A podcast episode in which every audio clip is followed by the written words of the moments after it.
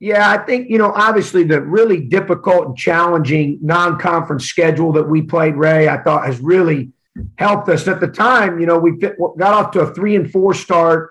We played top uh, five top 100 NET games, which only Buffalo did that in our league. And we really challenged this group um, with two transfer newcomers in Hankerson and Hunter, and then four freshmen that are a part of the eight to nine man rotation that have never played college basketball. And I thought it took us a little while, uh, and playing that that really challenging non-conference schedule helped us figure it out offensively. I think defensively we've been pretty good the whole time, and we've you know gotten gradually better as as we play games and gotten more practice. And I mean we, we were ahead of the curve defensively. Um, offensively is where we struggled early. We've been able to figure it out. Give our guys credit. Um, you know, in league games only, you know, we're first in the league on defense and second on offense.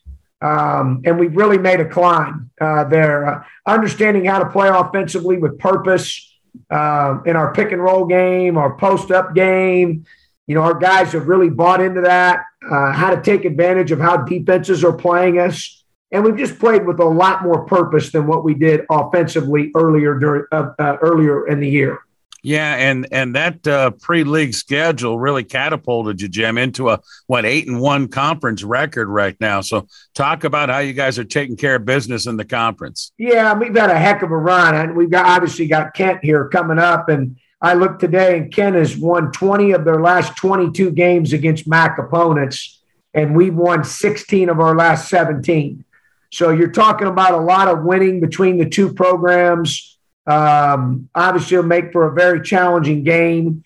But, um, you know, I do think we've gotten off to a great start. You know, at the first week of league play, we did not have Castaneda, who's the nation's 16th leading scorer, leads our league in scoring and is a big part of what we do. Uh, offensively and defensively. We split that week uh, with Northern and at Ball State. And then since we've had him back, I think we've really started to catch you know, uh, catch steam and really started to, you know, do a good job, as I mentioned earlier, offensively. Our defense has been pretty steadfast, and you know, we played some really good basketball. I thought in the Ohio home game this past Saturday, I thought at that point that was the best we had played in the first half all year. And then we came right back and played at Buffalo on Tuesday, and I thought that was the best we played all year. So, you know, hopefully we can continue to improve and get better. Um, teams this time of year are either going one direction or the other. And um, we want to make sure we're continuing to, to grow and improve and get better. Well, it's like you said, uh, Coach. Uh, tonight you've got the Kent State Akron game, and Kent State, hot as you guys. They won 12 of their last 13 games as well. Talk about what Coach Senderoff's team uh, uh, offers there on the court. This is a pretty good basketball team. No, really good. I mean, two good teams going at it. Rob does a great job. Um, you know, they're first of all, they're great on the glass. I'm concerned about that as much as anything. Um, and then defensively, they're uh, uh going into today 35th in the country in overall games out of 368 teams defensively. They've been dominant on that end. Um, they're fast. They're athletic. They're, they uh, they block shots. They're 18th in the country in forcing turnovers. Um, among the nation's best at getting steals. They're just so active with their hands, and then they make up for mistakes. When they make a mistake defensively, which is not very often, they're so fast twitch, long and athletic, and they they move so well, and they make plays that they recover, uh, where a lot of teams may not be able to recover as easily when they make those type of defensive errors. So, you know, they're terrific on that end, and then offensively, they've got an elite playmaker and Carry a really good offensive player and defender in Jacobs, experience with Santiago. Their bench is experienced. Uh, unlike ours, we have all the freshmen that'll be playing in their first rivalry game uh, here tonight, and so you know that that that uh, that bodes well, obviously, uh, for our guys getting an opportunity this early to play in a game like that.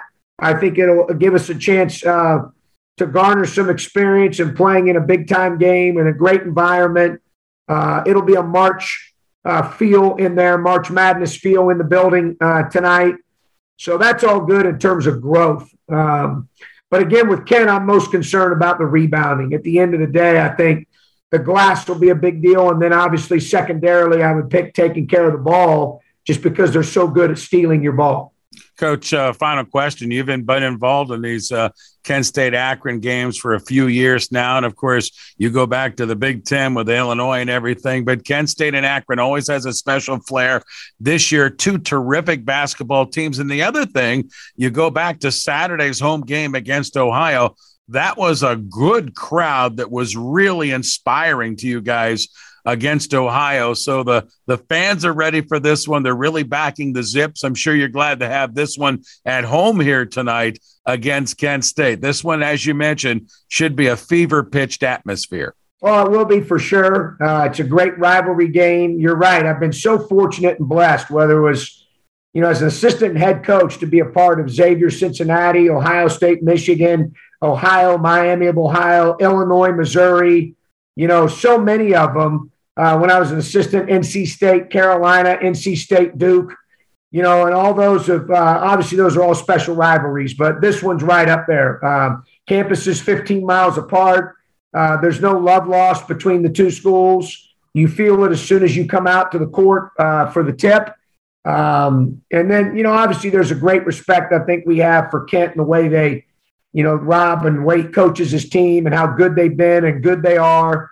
Um, and I, I, know they have the same for us, and that's what makes for a great rivalry uh, game. Obviously, the fans um, at, at, both places when we play over there and when the, they play in here tonight, you know, those guys, uh, uh, you know, they, they give you a different feel, obviously, depending on what place you're playing in. Um, and they get after it pretty good. But it's a game that means a lot to Northeast Ohio. I think it's great for college basketball. It's great for our conference uh, great for the area, and we're looking forward to competing.